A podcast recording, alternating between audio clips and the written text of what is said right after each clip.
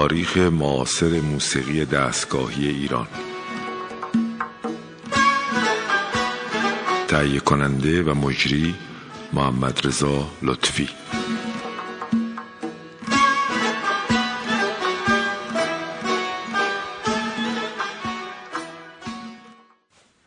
سلام بر شنوندگان عزیز رادیو فرهنگ. ما چهل و یکمین برنامه از سرگذشت معاصر موسیقی یا تاریخ معاصر موسیقی رو بازگو می‌کنیم. در برنامه گذشته تاکید ما بر مؤسسات خصوصی بود در دوره جنگ و فعالیت مؤسسات موسیقی، شرکت‌های موسیقی برای تولید موسیقی. در برنامه گذشته از اولین مؤسسه‌ای که شکل گرفت مؤسسه دل آواز بود که توضیح رو دادیم که چگونه اسم‌گذاری شد و به دنبالش مؤسسه فرهنگی و هنری ماهور بود که اونها در واقع سرمایه گذاری کرده بودن و از دو عزیزی صحبت کردیم به نام آقای مشکین پوش و آقای منصوری که مدیر عاملین یا هیئت مؤسسه این شرکت صوتی بودن و این مؤسسه رو به وجود آورده بودن و با توضیح دادیم که اولین کار این مؤسسه پیغام اهل راز بود، در دو کاست با کیفیت بسیار بسیار عالی و طراحی خوب به بازار اومد که این کنسرت بود که اولین کنسرت بود که در تالار وحدت اجرا شده بود که البته فکر میکنم که این کنسرت موقعی به اجرا در اومد که هنوز جنگ شروع نشده، بعدها در دوره بعد از جنگ در واقع فکر کنم به تولید رسید. به هر حال اوایل انقلاب بود، شاید هفت هشت ماه ده ماه از این تاریخ گذشته بود. متاسفانه درگیری بین جناب آقای شجریان و مؤسسه ماهور به وجود اومد و اونجور که من شنیدم از مستند از افراد این شرکت، آقای مشکین پوش و آقای منصوری و دیگر دوستان در حول و حوش این ماجرا، مسئله بررسی مالی در واقع در رابطه با شرکت بود و آقای شجریان میخواستن که خیلی سریعتر تصفیه حساب بشه این کار، ولی چون کار هنوز مخارجش مشخص نشده بود و باید میدیدن که چقدر این نوار فروش داره که بعد بر پایه فروش محاسبه کنن و مخارج کسب کنن و سود حاصله به دو قسمت مساوی تقسیم بشه، اما زودتر از موعد آقای شجریان در واقع میخواستن این کار انجام بشه و این خودش باعث درگیری شد و منجر به این شد که جناب آقای شجریان مؤسسه ماهور شکایت کردن به دادگستری و در این شکایت چون جناب آقای بوستان داور مرزی و طرفین بود در صورتی که مشکلی به وجود بیاد و جناب آقای بوستان از دوستان بسیار صمیمی آقای شجریان در اون دوره بودن و خیلی از کارها رو ایشون میکردن و ایشون هم خودشون و خانوادهشون تبحر زیادی به ادبیات داشتن و این دوستی البته دوستی آقای بوستان و آقای شجریان برمیگرده به قبل از انقلاب و آقای بوستان در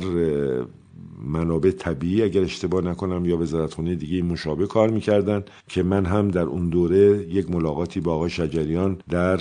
منطقه لار کنار اون رودخانه لار با هم دیگه یه ملاقاتی با ایشون داشتیم برای همکاری که اونم داستانی داره که انشالله حالا یه موقع رسیدیم بهش اونو توضیح خواهم داد و متاسفانه این داستان داوری به جایی نرسید و این شکایت باعث شد که برای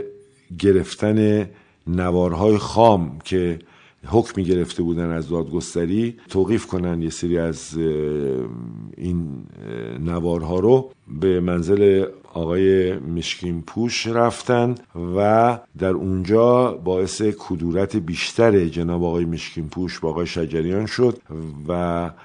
اونجا برخوردهایی هم با همسرشون داشتن که همسرشون ناراحتی قلبی داشت و مشکلاتی در این زمینه به وجود اومد که در این برنامه دلیلی از نظر موسیقایی وجود نداره که وارد این عرصه بشیم. اما فقط تنها نکته‌ای که در اینجا قابل بازگو هست اینه که متاسفانه مؤسسه ماهور که میتوانست کارهای ارزنده‌ای رو انجام بده و توقع مالی زیادی در این زمینه نداشت و با اون قراردادی که هر سال باید سه تا کار هم از خواننده‌ها و موسیقیدان‌های دیگه رو ارائه بکنه آقای شجریان، این بسته شدن این راه یا توقف این راه لطمه زیادی به تداوم موسیقی جدی خورد و کار در همون دو کاست پیغام اهل راز متوقف شد و کار دیگه ادامه پیدا نکرد. اما یه داستان وجود داره در اینجا که خیلی مهمه که من به اجبار باید این داستانه بگم، چون خیلی جاها در میان اهل موسیقی و علاقمندان به موسیقی نقل شده که این نقل قولها خیلی کجکوله شده، از نقل قول اصلی در اومده. به هر حال دادگاه بر این باور بود، رئیس دادگاه، که افراد متخصصی بیان و در مورد ادعای خسارت آقای شجریان نظر بدن، و چون کار متعلق به آقای پایور بود، جناب آقای پایور بود، جناب آقای پایور در دادگاه حضور یافتند، از جمله جناب آقای پایور، جناب آقای شجریان، جناب آقای مشکین پوش، آقای منصوری و اگه اشتباه نکنم شاید آقای بوستان هم حضور داشتند. و دادگاه تشکیل میشه و در اونجا از آقای پایور سوالاتی میکنن در زمینه این مسئله. آقای پایور خب به عنوان حرفه‌ای و آدم بسیار بسیار صادق و درست کردار و راستگو حرف قطعی رو میزنن و اینجا جناب آقای شجریان عصبانی میشن خیلی در رابطه با اظهار نظر آقای پایور و دادگاه، و این جمله رو در اون دادگاه استفاده میکنن که این جمله جمله‌ای بود که خیلی بعداً باعث دردسرهای فرهنگی هم برای جناب آقای شجریان شد، هم برای موسیقی شد، و ازش سوء استفاده هایی هم خیلی از افراد از این جمله کردن که شاید آقای شجریان چون عصبانی بودن این حرف زدن، در صورتی که کارشون در طی زمانی که کار موسیقی کردن هیچ وقت کارهای بیکیفیت انجام ندادن، کارها همه کیفیت‌ها عالیه.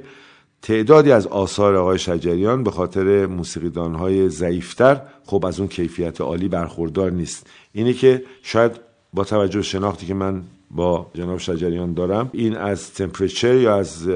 حرارت یک لحظه ایشون بوده که این حرفو زدن، که این حرف در واقع خیلی پژواک خیلی زیادی پیدا کرد، اونم جلو آقای پایور، که فرمودن که من اگر از سرای سیروس هم نوازنده بیارم بازم منم که مهمم، خواننده است که مهمه، شجریانی که مهمه. این باعث یک جو خیلی بدی در محیط فرهنگی ما شد و گفتن جاهای مختلف این تکرار شد و شروع یک جفسازی هم برای جناب آقای شجریان شد که اونجا مرتکب این اشتباه شدن که شاید اهمیت خودشون میخواستن بگن، اما به نوع دیگه هم میتونستن بگن. به هر حال دادگاه متوقف میشه با این حرف و آقای پایور اینا میرن و خیلی جناب پایور از این سخن ناراحت میشه. و شنیدم که بعداً چند سال که یه زنگی با آقای پایور زده بودن که با ایشون همکاری کنن، ایشون همین جمله رو با آقای شجریان برگردونده بودن که شما بروید از سرای سیروس نوازنده برای کارتون پیدا کنید. خب اینا در واقع کدورت هایی بود که همونجور که آقای سایی در همون اول در زردبن اشاره کردن، این کدورت ها شروع شده بود و متاسفانه تا امروز هم این کدورت‌ها بیشتر شد و بیشتر شد و خیلی از موسیقیدان‌های بنام آروم آروم دیگه با جناب شجریان سرکن کار نکنن و این خب به موسیقی ما خیلی لطمه خورد و نباید برای گفتن یک جمله‌ای که یک موسیقیدان در یه جایی میگه، درستی که حالا این مسئولیت مهمیه، اما با یک جمله یا یک سخن نباید خط بطلان به عملکرد خوب یک هنرمند نمود. شرکت دل آواز به کار خودش ادامه داد با مدیریت جناب آقای شجریان و شاید میشه گفت که بزرگترین تولیدگر موسیقی جدی هنری موسیقی دستگاهی بود و یک خواننده هم بیشتر نبود که دارای این شرایطه با این شهرت و کارها از فروش خیلی خوبی برخوردار بود و پخش کننده ها برای کار پخش کارهای جناب آقای شجریان سر دست میشکستن و انقدر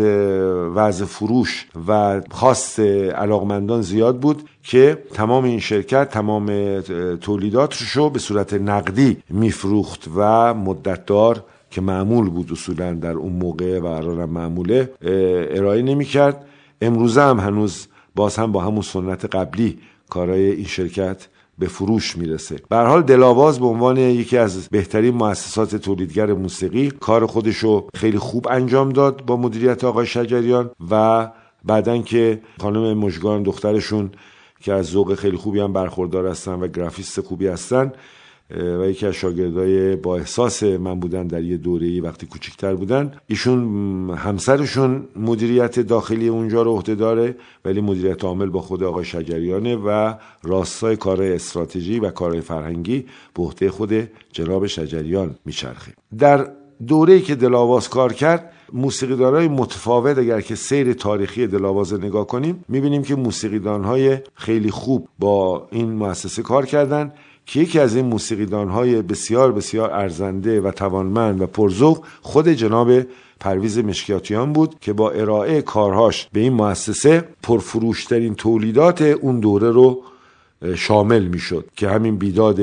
همایون جناب آقای مشکاتیان سرصدای خیلی زیادی کرد با اون آواز بسیار زیبای جناب شجریان و به دنبال این هنرمندایی که با ایشون کار کردن جناب آقای فیروزی، جناب آقای اندلیبی جمشید، جناب آقای پیرنیاکان تار و ستار و دیگر دوستان متفاوت مثل جناب آقای کیانی نژاد کار اصفهان خیلی فوق‌العاده زیبایی رو ارائه کردن و اون تصنیف معروف اصفهان رو که توی ردیف هم هست به زیبایی اجرا کردن که آقای شجریان خوندن و یک ملودی زیبای خوش‌ذوق هم به اون ملودی اضافه کردن که من همیشه سر کلاسام از ایشون مستند اسم ایشونی میارم که آدما بدونن که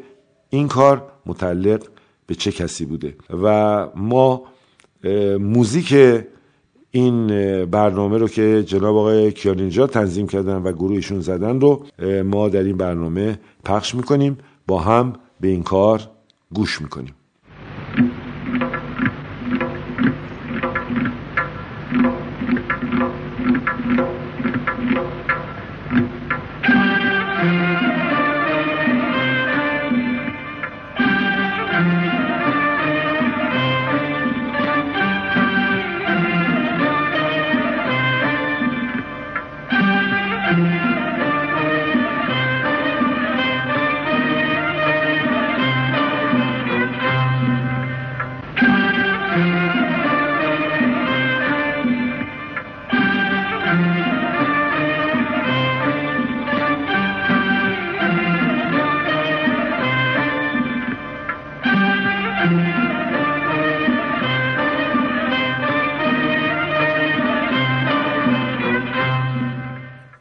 اگر ما بخوایم یک دوره بندی برای مؤسسه دل آواز بکنیم میتونیم بگیم دوره اول، دوره دوم و دوره سوم. در دوره اول کارها توانمندی بیشتری داره، موسیقیدان‌های بارز و پردانش کنار دل آواز کار میکردن، کنار آقای شجریان کار میکردن. بعد خودشون در اثر کنارگیری بعضی از موسیقیدان‌ها و عدم همکاری اونها خودشون در نقش تصنیف ساز و آوازخوان ظاهر شدن و بعد خودشون یک گروه کوچیکی درست کردن که کنسرتاشون رو با این گروه میدادن. بعد از اینکه با گروه آقای اندلیبی و آقای پیرنیاکان کنسرتاشون در خارج از کشور دادن. و دوره دوم دوره‌ای که موسیقیدان‌ها ضعیف‌تر میشن، تکنوازایی که باشون کار میکنن ضعیف‌تر میشن به جز شادروان پرویز مشکاتیان. و در دوره سوم باز هم محتوای موسیقی و نوازندهایی که در دل آواز کار کردن و کنسرت ها رو ارائه دادن که من چند تا کار شنیدم و در یک کنسرت هم که ایشون دعوت کرده بودن با افتخار شرکت کردم. در اون کنسرت ها هم که بعد سیدیش بیرون اومد ما ضعف تدارکاتی، ضعف سرپرستی، ضعف نوازندگی، ضعف جواب آواز و خیلی چیزها در کنار کارهای اخیرشون میبینیم که با بازار فروش خوبی هم مصادف نبوده و استقبال جوانان و علاقمندان از این دو کار آخرشون خیلی کم بوده که ما این بخش مؤسسه دل آواز به عنوان مؤسسه خصوصی که کنار جریانات رادیو تلویزیون و وزارت ارشاد کار میکردن و مستقل بودن رو تمام میکنیم و باز هم اعلام میکنیم که شرکت دل آواز به عنوان یک مؤسسه تولید کننده موسیقی کارهای بسیار ارزنده ارائه کردند و جزو شرکت‌ها یا مؤسساتی هستند که خاطره خوش از کارها وجود داره و دستشون درد نکنه. امیدواریم که تداوم کار دل آواز به سمت کیفیت باز بهتر از این و پرکارتر از این حرکت کنن، چرا که ما هر چقدر که مؤسسات فرهنگی ما تولید موسیقی خوب بکنن به نفع موسیقی و پیشرفت کشوره. نکته‌ای که من باید اینجا پرانتز باز کنم و ایراد کنم اتوریته ها و نقش اتوریته های هنری هست در عرصه تولیدات بخش خصوصی. ما وقتی که این اتوریته ها رو میبینیم، من قصدم اینه که زیر نام این اتوریته ها و کارهای اینا و تاثیرگذاری اینها یک بخشی رو باز کنم به نام اتوریته جناب آقای شجریان به عنوان خواننده، اتوریته جناب آقای ناظری و کاراشون، اتوریته جناب آقای پرویز مشکاتیان، اتوریته جناب آقای علیزاده و تاثیرگذاریش، بعد اتوریته خود این جانب که قبلا کار میکردم و بعد با یه توقف طولانی بعد دو مرتبه تو این پنج سال داره کار میکنم، و افراد دیگه مثل اتوریته جناب فریدون شهبازیان و به دنبالش اتوریته جناب آقای فخرالدینی و کارهای ارزندش به خصوص در رابطه با موسیقی فیلم. و این اتوریته ها رو به عنوان سرفصل های تاثیرگذار ما اینا رو سازماندهی بکنیم، شاید بتونیم یک سیری هم از آثار اینها، یه بررسی سیری از آثار اینها اجرا کنیم. اتوریته جناب آقای شجریان میذاریم در آخر این بخش از این برنامه که شاید تو این فاصله مشکل عدم پخش کار ایشون به وسیله ممنوعیتی که خود ایشون به وجود آوردن شاید باز شه و ما بتونیم در انتها با بررسی کارهاشون و ارائه بهترین کارهاشون ما از زحمات این خواننده و دیگر هنرمندایی که در ایران واقعا به سختی کار کردن و پرتلاش کار کردن قدرشناسی هم داشته باشیم و جوانای ما از سیر حرکت کارهای اینا آگاه بشن، به خصوص اینکه نسل‌های بین بیست سال تا سی سال که یه دوره‌ای رو در دوره طفولیت و بچگیشون می‌گذروندن، اینا خیلی ها و نسل‌های بعدی خیلی ها اصلا خبر ندارن و اطلاع ندارن که چه موسیقی های اون موقع تولید شده که برن گوش کنن. مثلا یکی از کارها رو که در چند تا برنامه پیش ما پخش کردیم از کارهای خود من بود، خیلی ها با من تماس گرفتن که ما اصلا همچین کاری رو تا حالا نشنیده بودیم، چقدر این کار زیبا بوده، چقدر این کار خاطر انگیز بوده. به هر حال ما باید نسل‌های کنونی و نسل‌های آینده رو از سیر حرکت‌های خودمون باخبر کنیم، با اصوات موسیقی و اینگونه کار رو به جلو ببریم. ما متاسفانه وقت برنامه ما در اینجا تمام میشه و برای اینکه فتح بابی باشه از برنامه آینده که در مورد جناب آقای مشکاتیان به عنوان یکی از مهمترین اتوریته ها در رابطه با موسیقی و تأثیرش در رابطه با موسیقی ایرانی و هنرش، ما کار چهارمزراب بیداد همایون این مرد بزرگ هنرمند رو پخش میکنیم. جاشون بین ما خالیه و متاسفانه ما جناب آقای مشکاتیان رو خیلی زود از دست دادیم و امیدواریم که شاگردان ایشون، دیگر دوستان، راه پرشور و پرعلاقه ایشون رو دنبال و زنده نگاه دارن. همه شما رو به خداوند می سپارم. روز و شب شما خوش باد.